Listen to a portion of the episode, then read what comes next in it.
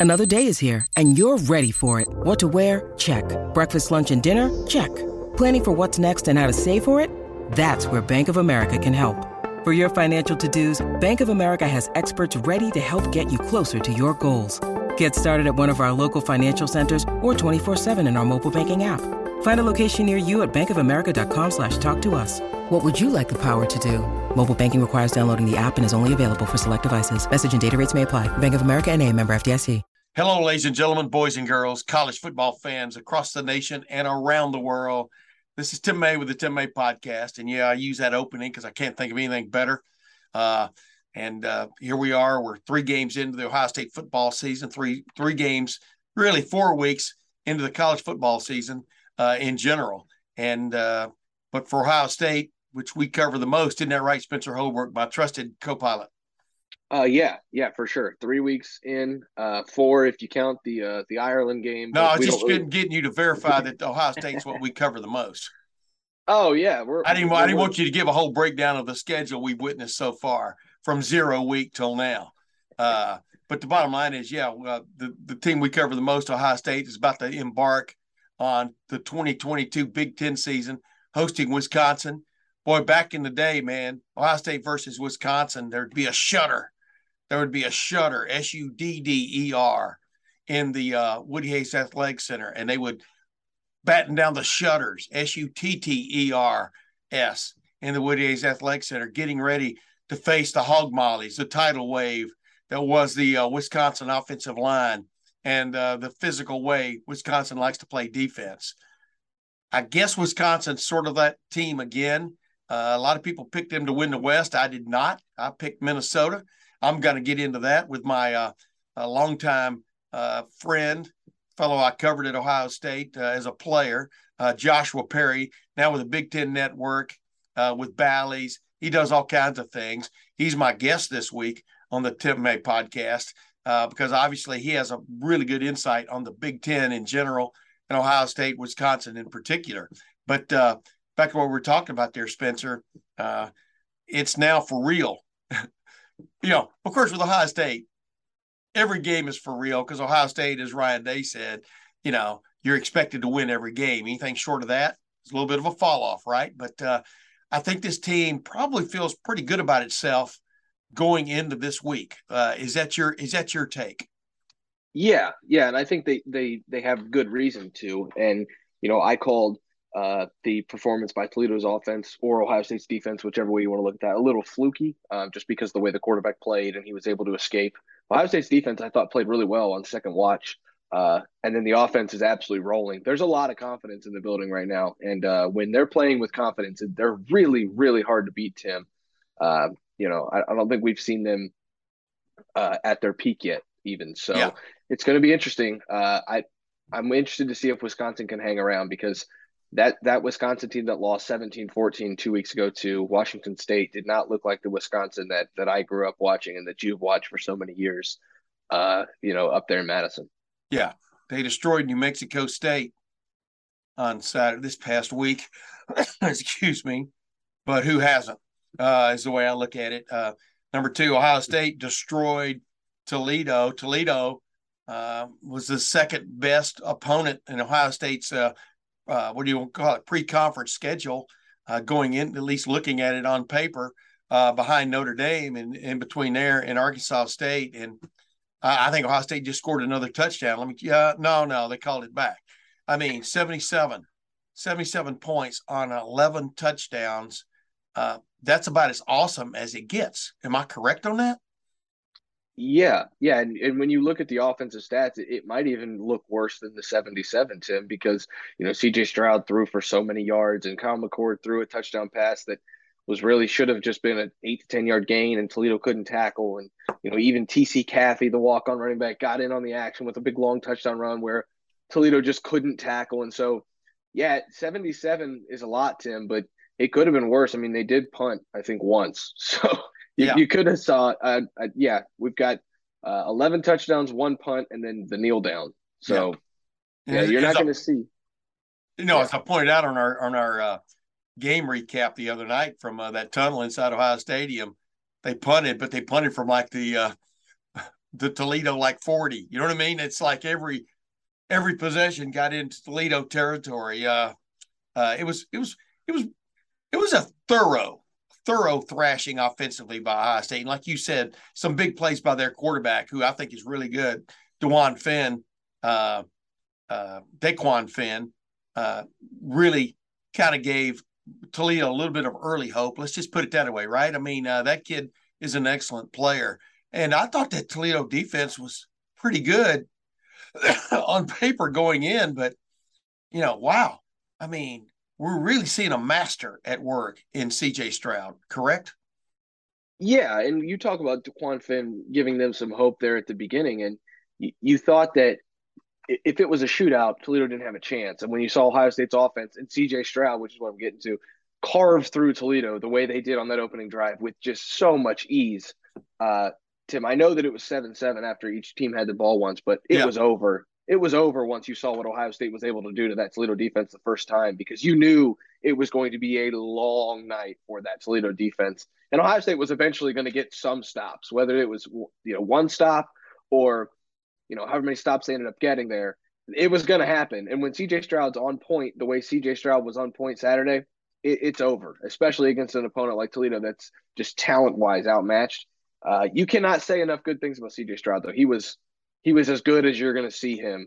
Uh, five touchdowns and five incompletions, 367 yards. Uh, and one of the incompletions should have been a touchdown pass to Jackson Smith-Njigba. But the Toledo defender, as I put it on Morning Juice this morning, uh, you know, waved his arm from behind his back and, and knocked the ball away almost on accident. So, yeah.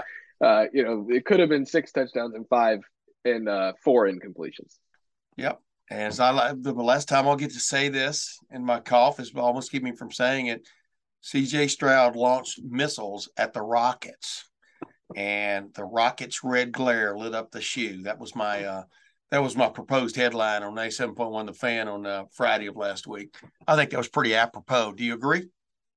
Uh, yeah, and those missiles were going to Cade Stover. They were going to Jackson Smith-Njigba. They were going to Emeka Egbuka, Marvin Harrison, Adult, Julian Fleming. I can't leave him out. Right on no. down the line, Tim. It was it was an impressive showing by this offense, and uh, to rack up the yards the way they did, uh, I, I don't even know if Ohio State expected to do that because it was it was a lot.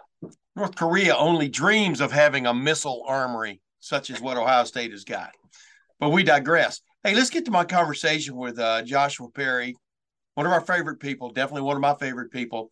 Known him for a while. Proud of him the way he's risen through the ranks, working his rear end off. Uh, living in Chicago now. You can see uh, downtown, a little bit of downtown Chicago out of his window there as we talk in this uh, conversation. But just talking about uh, Ohio State in particular, uh, Wisconsin in particular, going into this opener, Big Ten opener for Ohio State, and then the, the Big Ten in general, even a little bit of the national scene and what his takes are on that and a few of mine. But let's get right now uh, directly to my conversation with Joshua Perry. As promised, ladies and gentlemen, one of my favorite people in the world. Forget about him being one of my favorite guests. Uh, Joshua Perry of the Big Ten Network, of Bally's, of all kinds of things. Uh, uh, heck, you even help, try to sell Peloton sometimes, don't you? I try to do a little bit of everything. Now, I, I just got to say this before before we get into it. The only reason I'm on here is because when I was on the press box elevator coming back from that uh, Arkansas State game, I saw Tim May, the big one, and and and I was, you know, I was, hey, when when can I get back on the podcast? Like, you got too big time for me. You do an Urban's deal. I, I you know, I guess I'm not good enough, so I was able to to kind of force my way on here. So I'm glad you got. Uh, let me just tell you this, Joshua. Most of those big, most of you big time guys, I include you in that group have a solicitor. You need a solicitor, my man. I'm just messing with you. You know that you have an open invitation to be on this thing anytime you want. You help build this podcast uh, brick by brick. A lot of bricks. I've thrown a lot of bricks in this podcast, but uh, you've thrown man, a ton of bricks. I'm just glad to have you on. We're up. We're both up early. You're up an hour earlier than I am because you're in Chicago. So that's I don't know that's how it gotta, works. I, I, think we're up at the same time. Time is relative. So yeah. you know. Yeah, yeah if you're on the space station, yeah but uh, but not but not if you're uh, I just give it up to you. You guys at early rise, man. I give you Urban's the same way. It's like, hey, can we do it at 615, 645? Yeah, okay, coach. But uh, uh let's get into it real quick, man. Uh, number one, I want to, I wanted to get you on here for several reasons, but because you have a great, I think you you give me a great uh, view of the national picture as well as anybody. Uh, and then, of course, the Big Ten picture. Obviously, Big Ten Network. You know, everybody, everybody can see your career continuing to mushroom. Uh, uh, but but then the microcosm of that is Ohio State. Uh, Ohio State could have literally scored. I hate using that word literally. I just did it again. Could have scored 100 points the other night against Toledo, which, by the way, I thought was a game Toledo team going into that game. Yeah, they had they had they had beaten two teams, Long Island and Massachusetts. If you put those two teams together, you couldn't have a team that could beat Toledo. So false narrative maybe on Toledo. I still think that quarterback's pretty damn good. But what do we, what what did we see the other night, in your opinion, uh, from Ohio State from an offensive standpoint? Is there more of this to come?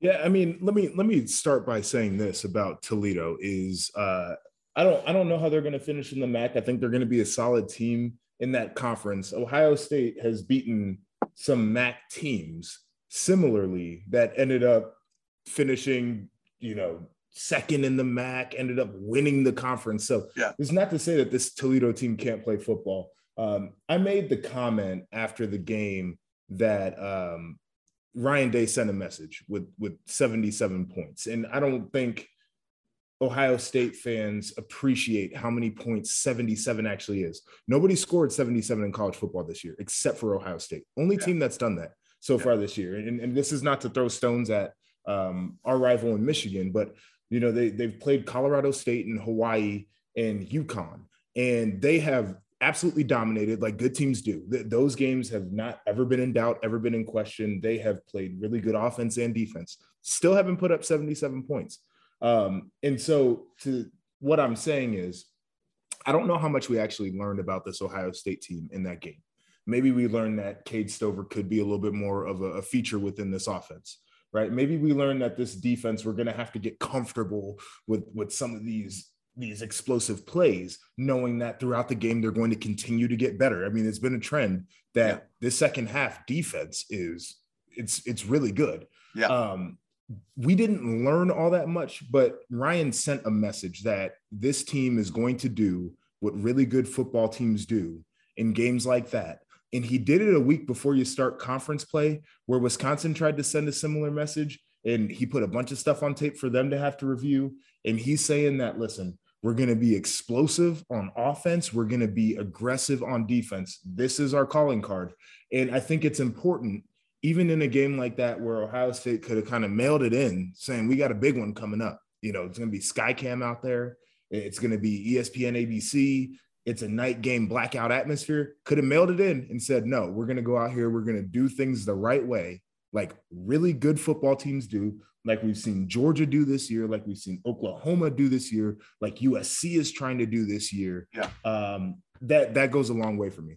Yeah. I mean, to me, I mean, I was saying it before on pregame show, 97-1 the fan. I mean, you know, what Ryan Day wanted to see was his team come out from the start and dominate. Now, he got that from the offense. They scored on their what first, whatever it was, seven or eight possessions. Yeah, I mean, CJ went out. Yeah. And, I mean, he his first incompletion should have been a touchdown, easy yeah. pass. I mean, exactly. You know, the college kids, but I mean, everything was efficient. Everything was exactly what Ryan likes to have. Is yeah, let's go out there, let's set the tone, let's be efficient, let's get in rhythm, hit him with the run game, hit him with the pass game. Like, yes, yeah. yeah. But the defense uh, suddenly the game was seven to seven, and it was. And I'm, I'm telling you what, you think I'm BSing you, man. Uh, but I thought about you after that first drive by by Toledo. Obviously, seven seven. It wasn't seven to seven at the end of the game. Sure. Uh, but I thought about you, and, and when I saw you uh, after you got to watch an Ohio State practice this year in preseason, and what bothered you was uh, what you liked was how aggressive the defense was. What bothered you was occasionally letting a play out the gate. Um, they don't. They rarely ever let two in a row out of the gate. You know. Yep. They kind of did on that on that drive. But my point is, uh, that was a hell of a quarterback they played.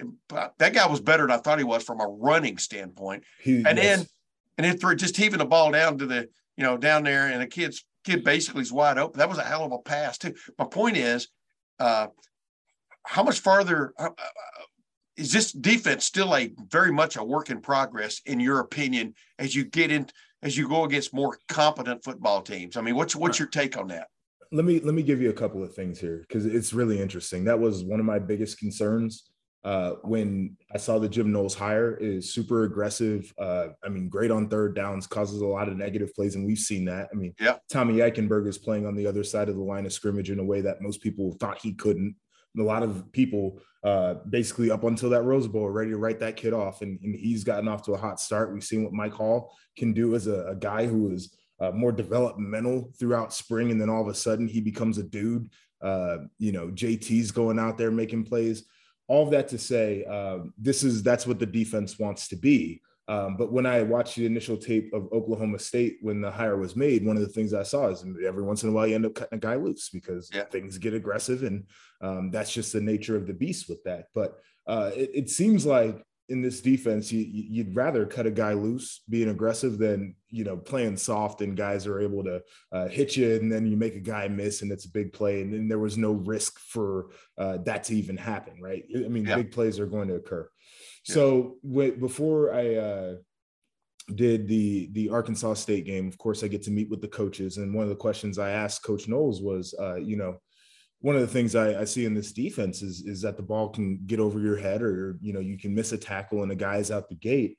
Uh, I'm like, what's what's the line there? And he says, well, uh, this defense, the way it's built, is that as long as you give up five or less explosive plays a game, uh, you you win the game typically.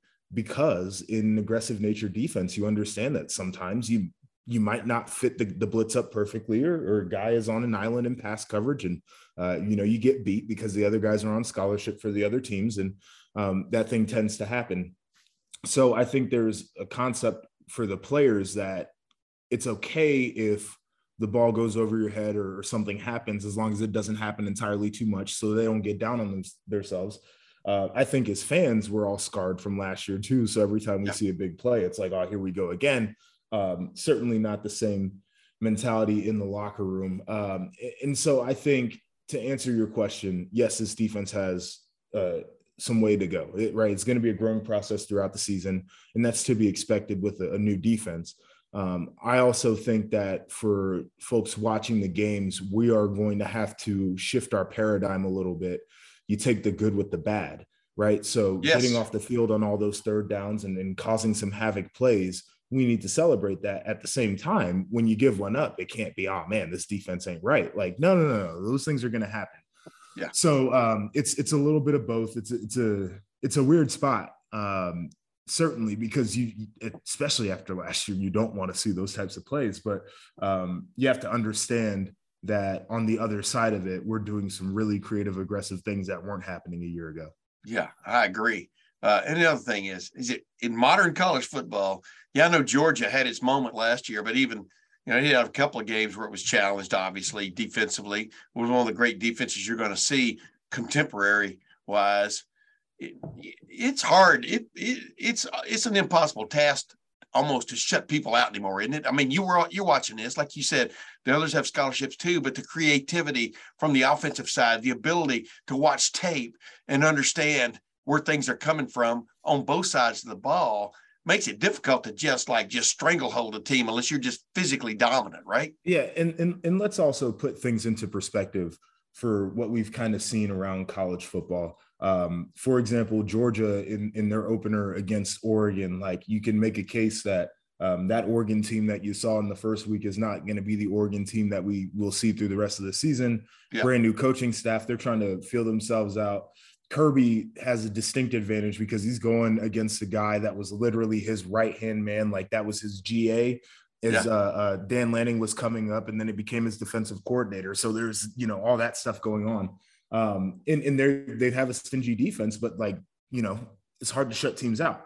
Ohio State played Notre Dame, and the jury's still out on how good they're going to be. But I mean, that's still a Notre Dame team, shut them out in the second half of the game. Really good performance, if you ask me. Then you play a team from the Sun Belt uh, who's got Butch Jones, who I think is a phenomenal coach. He had a roster full of of of uh, uh, Power Transfer. Five transfers. Yeah. Um, so he had some great players. What do you give up? 12 points and they're all field goals. In that game. And we know yep. what the Sun Belt can do. That's going to be a really competitive conference. It's basically the Sun Belt to me right now is what the American was a couple of years ago when they were really that sixth conference that was that was in line with some of the Power Fives. Agreed. That's what the Sun Belt is right now. Agreed. Um, so to me, to go out there and to hold a team like that that has a quarterback who's still in the record books at Florida State to all field goals, I think is a performance you can hang your hat on because they bowed up when they needed to. And then you get a MAC team, like I said, um, that's that's solid competition. You're not playing FCS teams. You're not playing teams that are going to finish in the bottom 10 of college football, like some of the the other teams that uh, that I get to cover on a day to day basis. So um, I think we need to take this with a grain of salt in terms of the growing process. Would you like to see more dominant performances? I personally would. Um, I also understand that week one, two, three, you're rolling out a brand new defense. Uh, things are, you know, they're you're going to have growing pains. And let's be completely honest: the team that you open up with in conference play is going to be a good one because this is a quarterback that once he gets a little pressure in his face, he becomes way less accurate. It's yeah. not an explosive offense. They don't have a bunch of burners out on the edges. Uh, you know, you can you can load up the box and play man to man and challenge them, and and they're going to struggle to to put the ball over your head. So it feels like a good setup to continue to grow as well. That's what.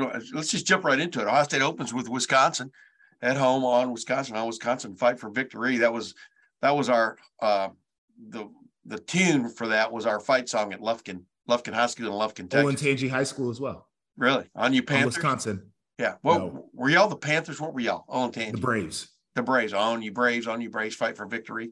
Yeah. Did y'all or did y'all say oh Nolan Townsend? That would you can't even say oh Nolan Tangi. Olentangy. Oh, on gotcha. to Victor. Yeah, yeah. That was our. Well, there you go. yeah. It's, it's, like Johnny App, the Johnny Appleseed of uh of fight songs. Um, but uh, like you just uh, this is a totally different test than last week. And that's what always amazed me. Uh, you may remember me asking you about this one time when you were a player. You get ready for this team this week, and then boom, you throw all of that 90% of that away from an emphasis standpoint. And now you're getting ready for this team this week. That's what makes uh, defensive coaching so interesting to me. If, if in any way, form or fashion, which is, I think, at the heart of Jim Knowles' approach, if you can make them sort of like be getting ready for you, you know what I mean, mm-hmm. as opposed to vice versa a little bit, you're sort of ahead of the game. And uh, you know, from what you've seen of the Ohio State defense, is it ready for what Wisconsin brings? And then the flip side of that question is, is this a classic Wisconsin yet? I mean, I, I am not sure it is. I'm not sure what to take of the New Mexico State game. Uh, Braelon Allen looks pretty good against New Mexico State, but you understand what I'm saying? It's like yeah. two questions in one. Used to be just people be hunkering down and gearing up for the hog mollies, you know. And uh, I don't know, just what's your take on Wisconsin and this matchup? Yeah, I mean, uh, I'll give you the the offensive breakdown for them. Um, personnel wise, their offensive line isn't what it has been in the past. Um, yeah. I, I, look at, for example, uh, Urban's a find the fish guy. He, you know, he he had that thing going on Big Noon uh, first time around, and they've got an offensive lineman, a, a, right guard, number 74. That's the fish. Like he's the guy that you want to put in conflict on pass pro and everything else. Their offensive line is um, it's good, it's not great, and and it be, it becomes a lot better because they have, in my opinion, the best running back in the Big Ten conference as of right now, in Braelon Allen. Um, so you start there it's solid it's not great ohio state's going to be able to to get their wins versus that offensive line then you move to the tight end group they've got a kid clay cundiff who i think is a, really good player um, great blocker in line but he's also going to be a weapon in the pass game and you can make an argument that wisconsin's pass game has always been good when the quarterback and the tight end have a good connection yeah. not too much to handle though Ohio State can play man to man with that tight end. It's not going to be a mismatch type of situation. Um, move it out to the wide receivers. I think they're better. They're still not where you want your offense to be in this day and age in college football in terms of explosion and guys who can win those one-on-one battles and, and change the game on the outside. And, and quite frankly, um, Graham Mertz is is much improved. Um, his completion percentage has gone up. He's turned the football over a lot less. He's he's a little bit risky with the ball. It's very interesting. Uh, some of the windows that he was trying to throw into against New Mexico State, and part of that is the personnel. probably felt confident to do it. Uh, but he's a guy where if you put him in, in conflict and pressure situations, he, he might throw one to you.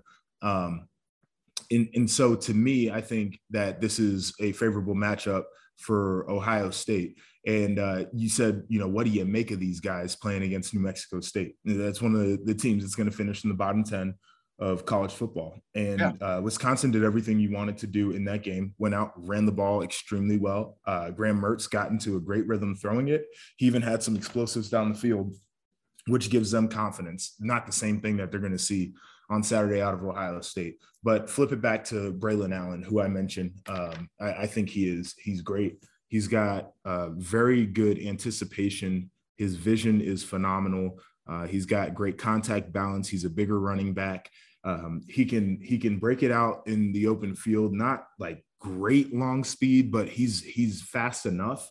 Um, but I can remember back to a time where we were getting ready to play a kid named Melvin Gordon, who I have a ton of respect for, became one of my teammates in the NFL, who's yeah. a, a, phenomenal guy, and he was on a, a Heisman campaign and we limited him to you know 70 80 yards on the ground or whatever the case was and yeah. that wisconsin offense had a lot of trouble moving the football and i think ohio state can get into a similar mode doing that on saturday um, defensively for wisconsin they're a good group they're they're young on that side of the ball breaking in some new players certainly um, nick herbig is one of their outside linebackers. Uh, he's one of my favorite players in the conference to watch. He's got a, a, screw loose, which is a great thing for a linebacker. Really explosive off the ball. He's got great play strength. Um, his closing speed is good, rushing the passer, and he's a guy who can drop into coverage as well. Um, their inside backers are young, so their defense isn't as complex as it's been in the past. And so it's good to get them earlier rather than later as those guys develop. Um, John Torchio in their secondary is kind of their safety. That's the adjuster. He moves in the box. He'll get him down close to the line of scrimmage, but he can play uh, as, as a free safety. Um, I like what he provides for their defense. Um, and this is a, a team that's going to show you multiple fronts. So they'll show three down fronts, they'll show four down fronts. Um, they do a lot of blitzes. They'll they'll move um, Herbig around that offensive line, kind of as that spinner position to try to find a favorable matchup for him. Yeah. Um, they'll they'll drop eight in the coverage from time to time, which is something Ohio State is going to see throughout the year because of how great the passing attack is. Which means, um, you know, those running backs better buckle up, which we've seen this year, which is a great thing. Uh, Ryan is going to take what is available to him. Um, but again, like as I look at Wisconsin's defense, I think they're a very good unit. Um, I think Ohio State is a great offensive unit. So, you know, you're going to be able to get your plays out there. I, I think this is one of those matchups, of course, where you have to you have to play a clean game. You have to do things the right way. Starting fast is going to be imperative, but I, I don't think I mean, this Wisconsin team, a lot of people pick to win the West, and we can talk about our thoughts about what the West is going to be. I don't think this is some of the Wisconsin teams that we've seen in the past. Um, Ohio State should be able to go out there and handle business. Yeah. Well, could you repeat all that? No, I'm just joking. that was a great summary.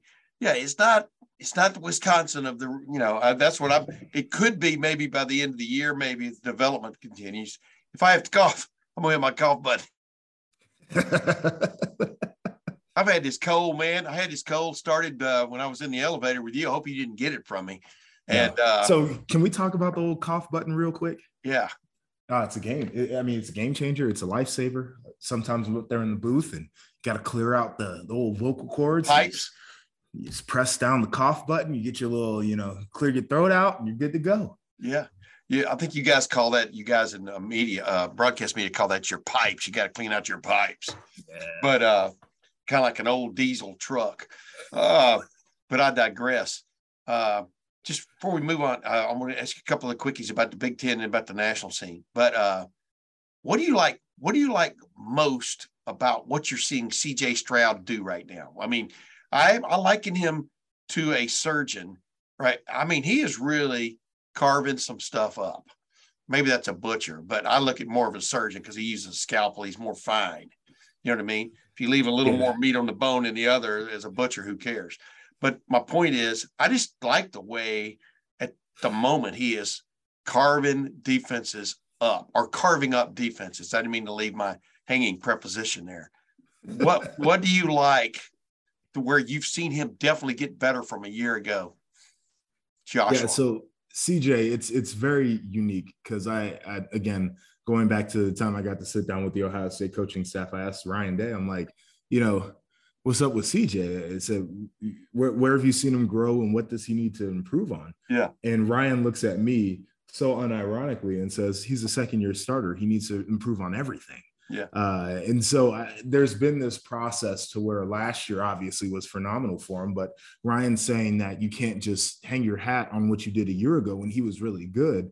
Um, now you're a second year starter at the Ohio State University. You have all the physical and mental attributes of a great quarterback. You need to take the game to the next level. So the things that I'm seeing is the confidence, obviously, in, in throwing the ball.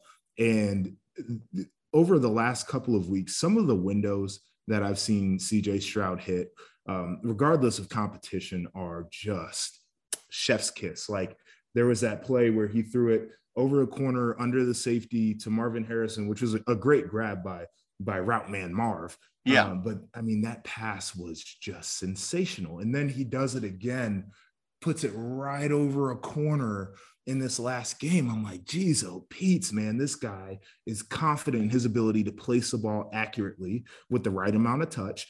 Um, it's really, really good. And then you see the recognition because one of the things that I just mentioned is teams are showing CJ so many different looks now uh, where he's got blitz looks he has to recognize and then find where his relief is on the blitz so he can get the ball out quickly. Um, you've got your traditional coverage looks, so he's got to understand pre snap what they're showing and then post snap what they're actually playing, where the weakness of that defense is, how that route combination works. Um, you know, if they're if you're getting zone, uh, he's he's telling his guys where to sit down in the soft spots of the zone. He's putting yeah. the ball there, um, not necessarily uh, on a man, but to a space where it's open. Uh, I love the anticipation of that. Recognizing when you're getting some of the the the three uh, three down drop eight looks where you've got to extend the play maybe a little bit to find where that soft spot's going to open up and then place the ball. But one of the things that really stands out to me is when CJ has to scramble now, uh, where the pocket breaks down and the guys now have to go off script on the routes his ability to extend the play, to keep his eyes down the football field, and then to throw an accurate pass on the move, I think is head and shoulders above what it was a year ago. And that was the next step for him. And he's fully embraced that. But over the last couple games, too, hasn't been a ton, but he's pulled that ball down and gotten some yards on the ground. And I know Ohio State fans have been clamoring for it. So this is a good thing. Now, I said this on the game broadcast I was on, and I'd like to reiterate this. There was a, a questionable uh, no call on a potential late hit out of bounds. And I said, when your quarterback runs, that's the risk that you take. And, and some people took exception to that comment. And I'm not saying that I condone anybody taking a, a, dirty shot on a quarterback. But what I'm saying is, as, as, a former defensive player, the line is blurred on when you keep going and you want to finish off a play and when you pull off, number one. And number two, anytime I see a quarterback running, I'm trying to hit him as hard as I can. Yeah. So for CJ, as much as you are now comfortable using your legs a little bit, you have to be careful about um, that edge between getting as many yards as you can and protecting your body because yeah. that would be one of the big things that could derail this Ohio State season. But his game is is totally matured. Um, mentally, you see that he has it. Uh, somebody asked, and I don't know who it was about, um, you know, his his ability to to read and recognize. And I think it's just a wild question. Watch the damn tape. He yeah. can read, he can recognize, and he puts the ball exactly where it needs to go. Oh my goodness, dude! I'm gonna tell you, I uh, exactly. Uh, pay attention, or at least come to a few press conferences. That's the way I look at it.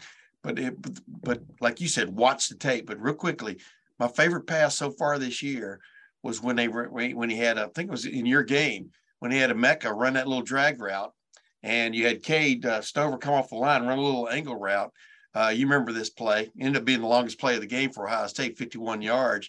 Emeka Egbuka, a rising star yeah. uh, in, in the nation, much less Big Ten football, whatever, had to kind of work his way through you big guy, you know, you you linebackers there in the back.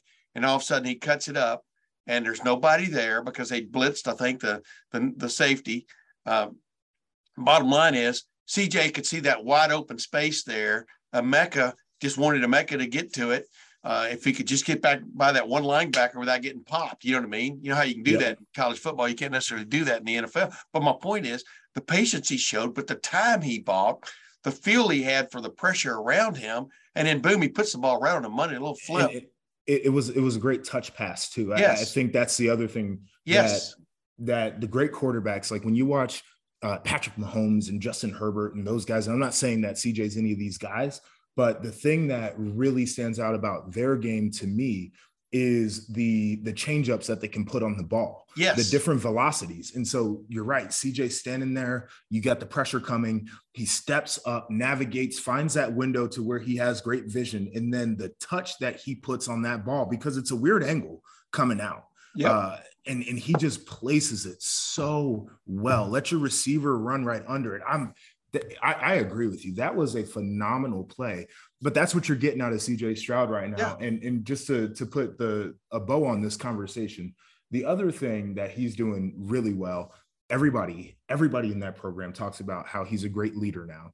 And yeah. his presence in the media um, compared to last year, you could tell he's comfortable and that he has command of this locker room by the way he talks to us. Yes. Um, and, and so exactly. it just everything has progressed for him.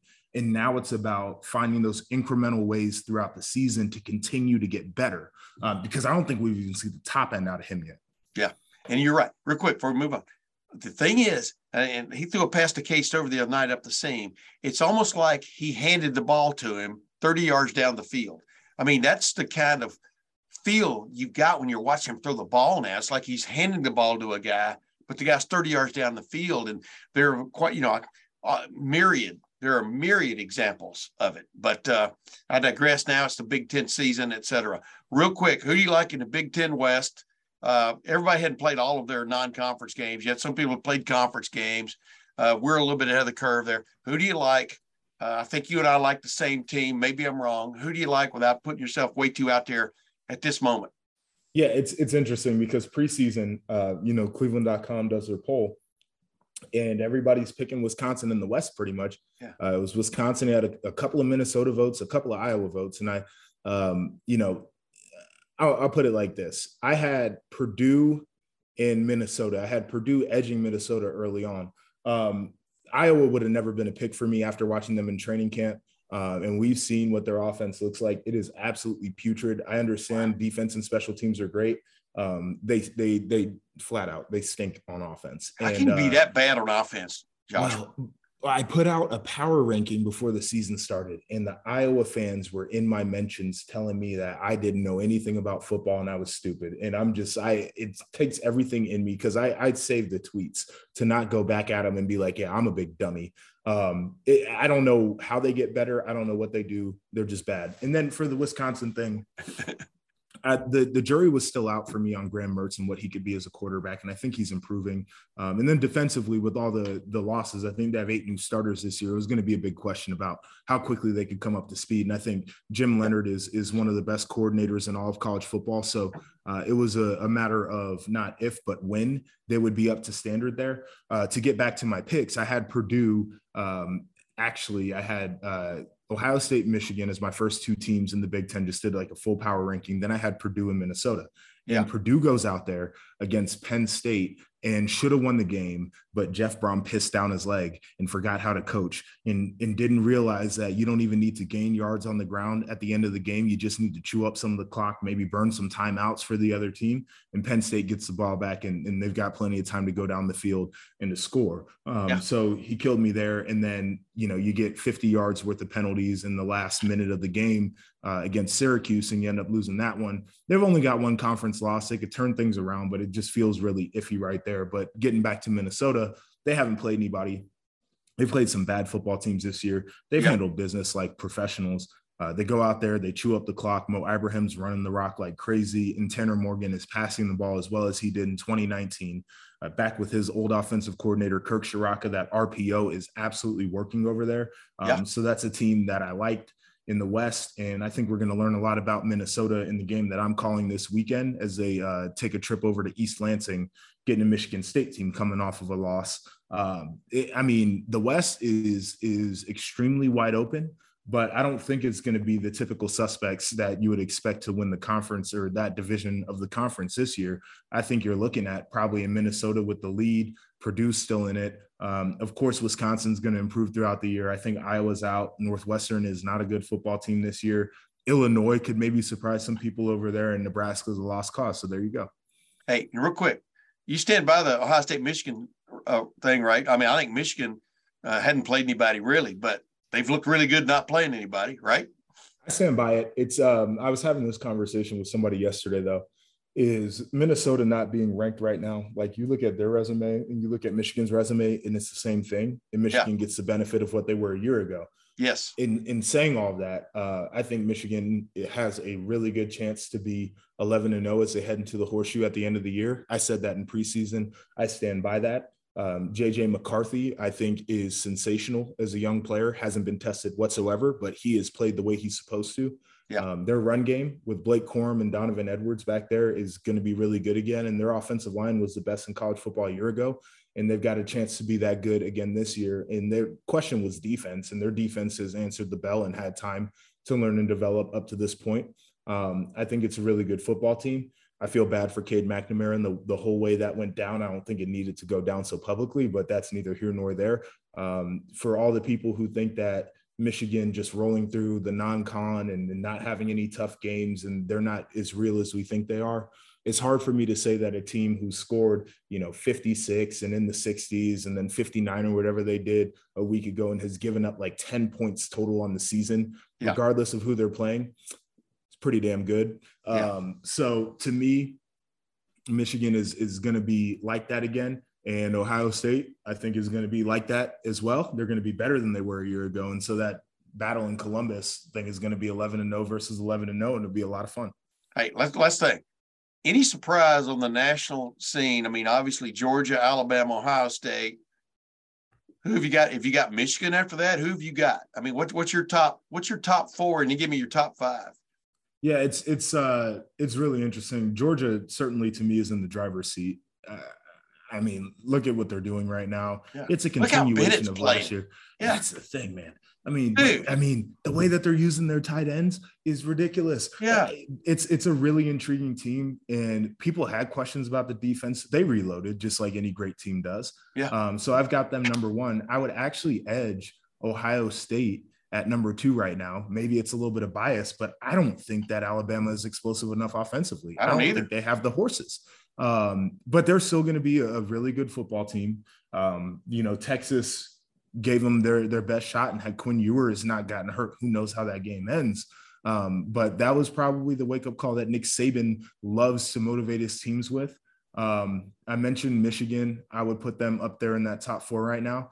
And then to me, it's Oklahoma, uh, because their offense is explosive, but I, I, think their defense has come a really long way mm-hmm. being aggressive and physical uh, under Brent Venables. And I had questions about his ability to be a head coach, and, and uh, he's answered all those questions up to this point. Yep. Um, Lincoln Riley, I think, has the offense down. I don't think Alex Alex Grinch is, is the guy that he's going to have to he's going to want to roll with into the future as they join the Big Ten. I'm just not sure he can get it done.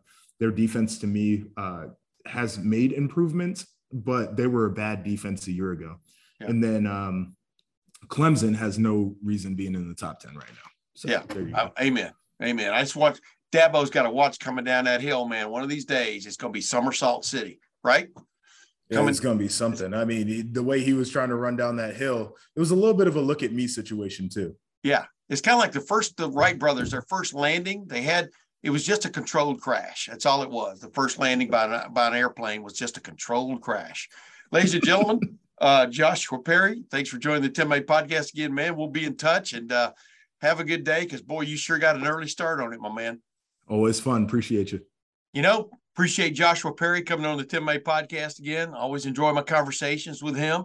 I told him, I said, he's just a taller, more muscular version of myself, man, because otherwise we think a lot alike when it comes to uh, football in general and the Big Ten in particular.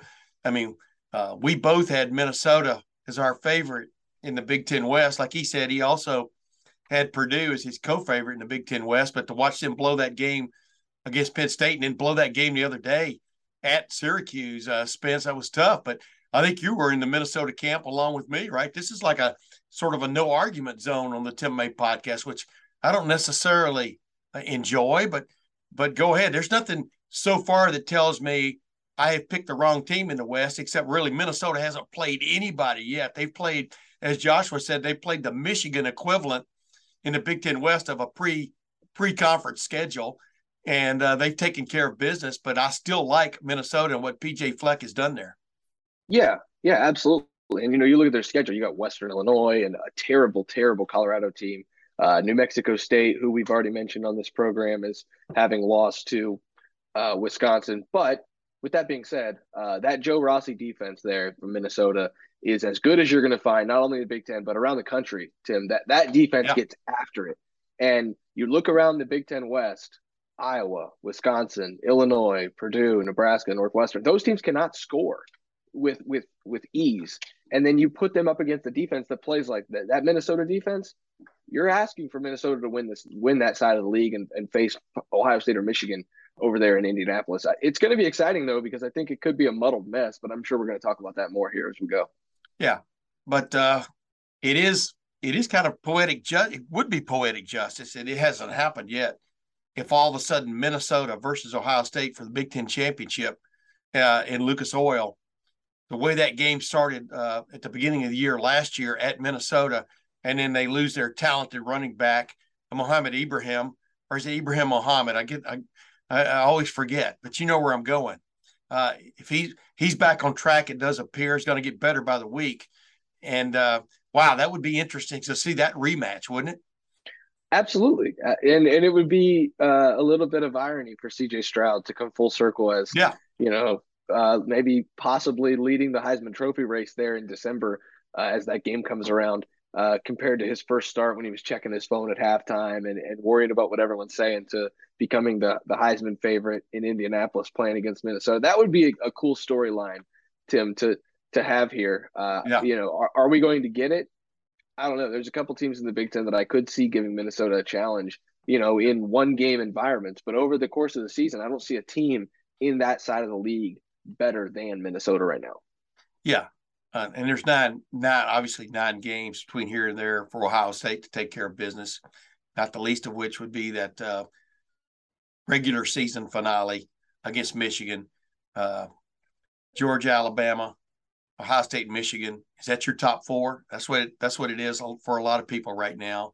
What's your take on? I mean, obviously Oklahoma's knocking on the door there. Uh, USC is knocking on the door mainly with its offense. Uh, but that's a pretty formidable looking top four, if in fact that's it, right? Yeah, and I don't want to get full college football playoff talk, but you know, with with Michigan's schedule, um, even if it goes eleven and one. Oh, I'm not even talking about the college yeah. football. I'm just talking about the polls right now. You know. Yeah, the, the top four are pretty clear cut, Tim. Yeah. Um, I don't know if that's going to be a possibility with the way Michigan scheduled its its opponents for this year uh, to end up as the top four, even if it goes 11 and one. Uh, but I will say that that those four right now, and I would lump in Oklahoma. That team looks good, Tim. That team looks like it is it is every bit as good as it was with Lincoln Riley. And uh, you know, I'm still not sure about USC because of that defense, but but I I, I don't know. Michigan, I, I want to see Michigan play somebody. I'm I'm not going to see it for a long time because they don't play. They're not playing anybody. But yeah. I'd like to see them try to play somebody. Uh, but you know, Oklahoma hasn't played much of a, a, schedule yet either because they just played Nebraska, and we thought we'd learn something from that, but it was a shelling. So yeah, we'll we'll find out more, I guess. But but I, am not going to find out a lot about Michigan here in the next few weeks because of that schedule. Yeah, well, Ohio State's most impressive win is over a team that's one and two. So there you go. You know what I mean? Yep. Notre Dame. Yep. So, like you said, it's early. Uh, who besides besides Michigan?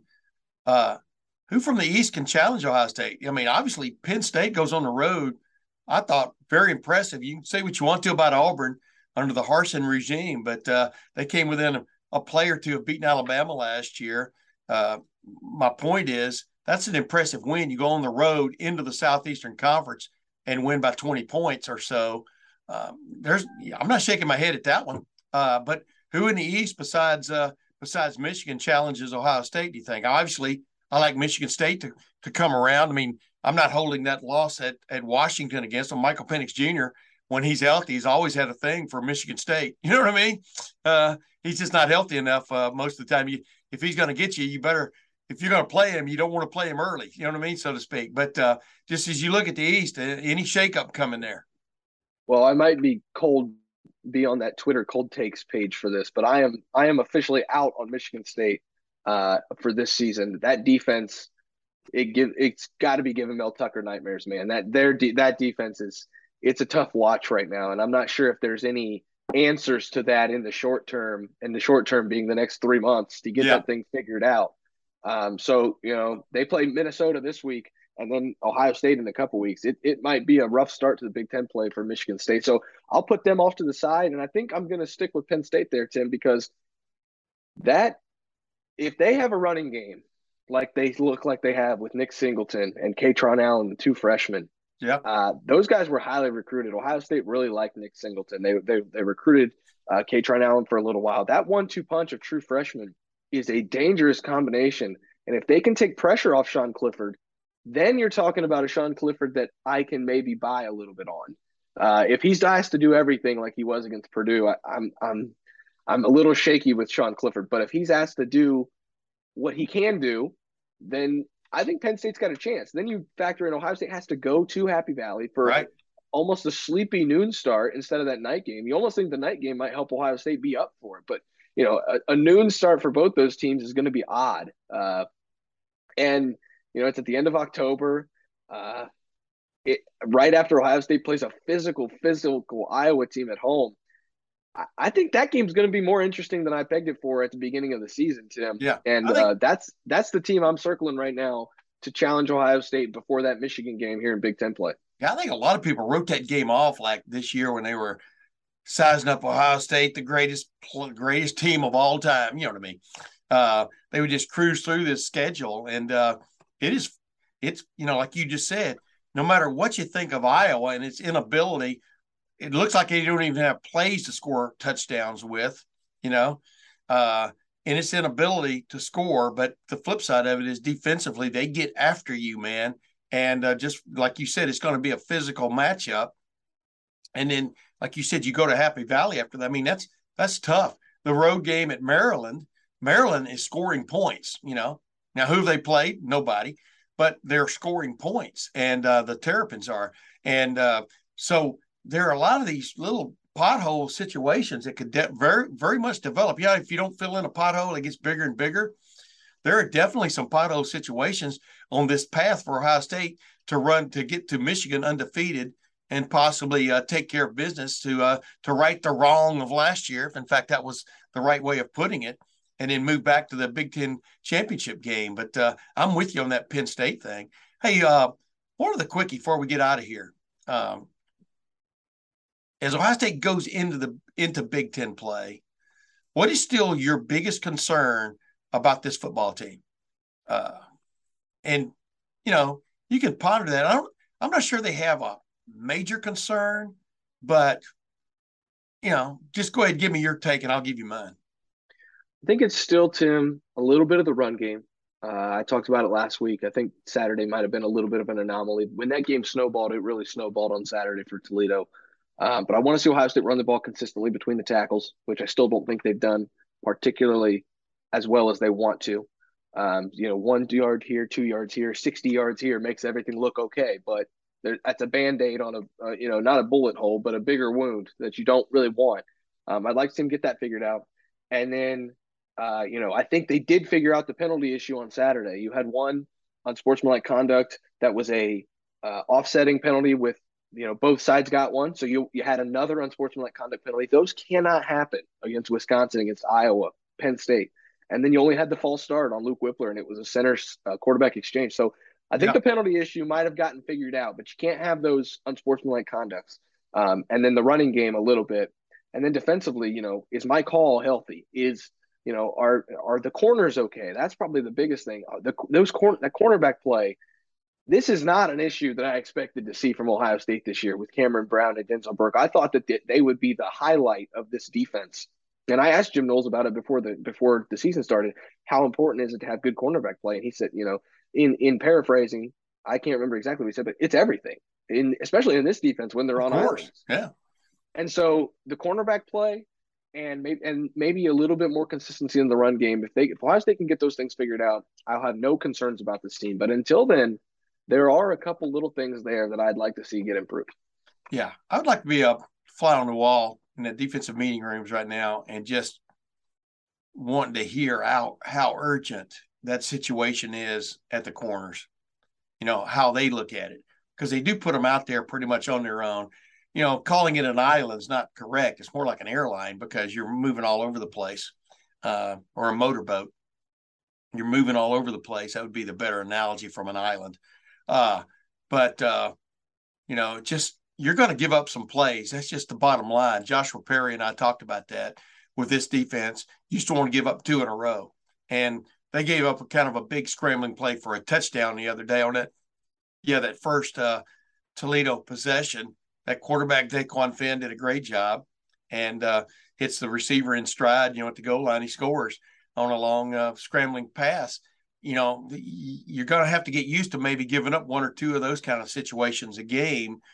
Just don't make a regular uh, thing of it. And uh, but they're gonna there's gonna be somebody that's gonna come in just gonna go. They're just gonna throw the hell out of the ball at this at this defense and see if it can handle it on the edges. It's coming. You can feel it. Uh, so that would be the concern for me. You had, you know, I listed, I asked you to list one concern. You listed three. That was good. I liked, I like the way, I like the way you went there. Uh, the other thing, you know, I, I'm not the running game. The only thing bugs me would bug me about the running game if I'm Ohio State coaches right now is it's pretty glaring. It's pretty glaring how short that bench is at running back. That's a little bit of a concern. But what's been interesting, and I'm writing about this for Tuesday, is how kind of making it centric on the safeties room, but how this year so far they've tested the depth of the running back room, they've tested the depth of the wide receiver room, and they've tested the depth of the safety room because obviously Josh Proctor uh, wasn't available the other day, neither was Tanner McCalister. You know, two of their three starters uh, at the safety spots, and I thought they played pretty well without those dudes. Uh, uh, Cameron Martinez, et cetera. Ronnie Hickman leading the charge. So, but uh, getting back to that running back room, that's that that's what would be a concern for me. Is just those guys staying healthy, playing by committee, uh, trying to keep TreVeyon Henderson available through a game is probably as big a challenge as anything they face because they dealt with the same thing a year ago. Maybe it's not the same malady as you heard me ask uh, Ryan Day about it. It's not the same thing he dealt with last year, which appeared to be a, any head bump gave him kind of the feel that he had a that he was having a uh, some kind of concussion symptoms, but they would go away. But I'm not sure what it was the other night that knocked him out, but still, it put it on display how fragile uh, that aspect of the team is, right? Yeah, Tim, and I was even kind of surprised uh, when they gave Dallan Hayden additional carries there in the third and fourth quarter. Uh, you know that that that's a guy who's going to be pretty valuable for you. Obviously, he's the backup running back when TreVeyon Henderson gets his helmet taken away, and yeah. who knows, he he might be the backup running back here for however long TreVeyon Henderson yes. needs to get back on the. So you know, to have him in the game in that fourth quarter, I'm not going to question anything that Ohio State's doing right now because they scored 77 points and and you know nearly broke school records. But yeah. also, uh, if something happens to Miyan Williams, your starting tailback is Dallan Hayden, and so uh, that running back room, TC Caffey obviously is making an impression. He got some shout outs from uh, you know the Ohio State coaching staff on Saturday after the game, and then you've got two uh, former running backs in that linebacker room. Maybe you have to dip in there and make those guys available at yeah. tailback. But uh, you know, it, it's going to be interesting, Tim. Uh, if Ohio State wants to, it can throw the ball around the yard all at once with CJ Stroud and those receivers. Uh, but newsflash, that's not what Ohio State wants to do, Tim. They want to run the ball. They want to establish the ground game, and it appears they even kind of want to go out of the I formation, Tim. Yeah, that was crazy. Uh, an homage to the I formation, two tights. They might have even had three tights at one point in the game. Uh, basically, the power I. I mean, a flanker tight. You know what I mean? So he wasn't inside the he wasn't inside the formation, so it wasn't a necessary classic power I. But not only did they run out of the I, they ran the fullback out of the I. Mitch Rossi, excuse me, tight end out of the I formation. Uh, Mitch Rossi, and he gets a touchdown. So, yeah, Uh, the alumni band was there. It was kind of a throwback, uh, throwback, uh, make everybody feel good. And I think uh, Ryan they felt really good about the way the thing came off. Yeah, isn't it funny, Tim? How uh, you watch the noon slate on Saturday, and you see JJ McCarthy and all those receivers up north throwing the ball around and yeah. and being that widespread aggressive offense.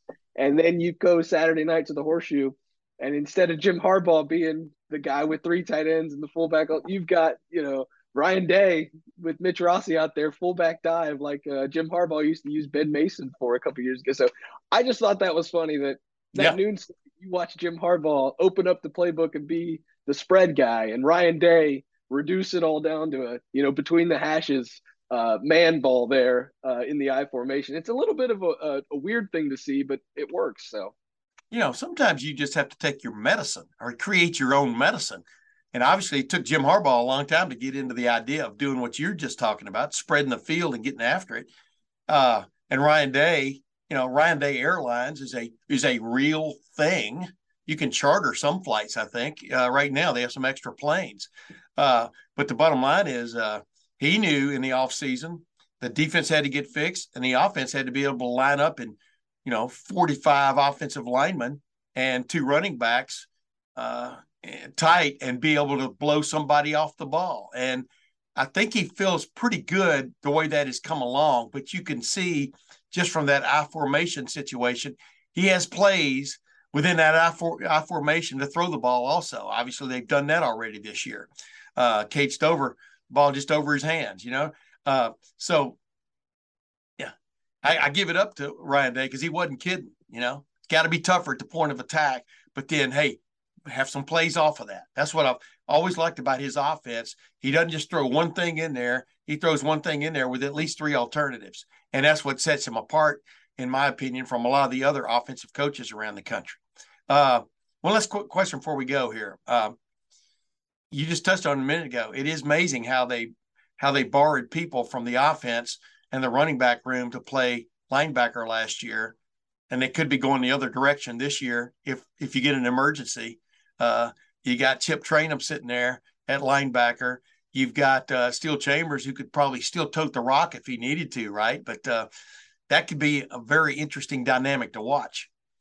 Uh, yeah, yeah, and you know, does Chip Trayanum be the guy that because Steele Chambers is a solidified starter on the defense? You're oh, I know. Bring... I'm just saying he's got that in his background though. I'm from an yeah, emergency for situation. sure, for sure. And if if needed, I'm sure Steele Chambers would tote the ball if they needed him. To. Oh yeah. Uh, you know, he's a team first guy, but you know they're got they've got Chip Trayanum back there on on kick returns. There's no reason he can't get a couple carries here and there, and so.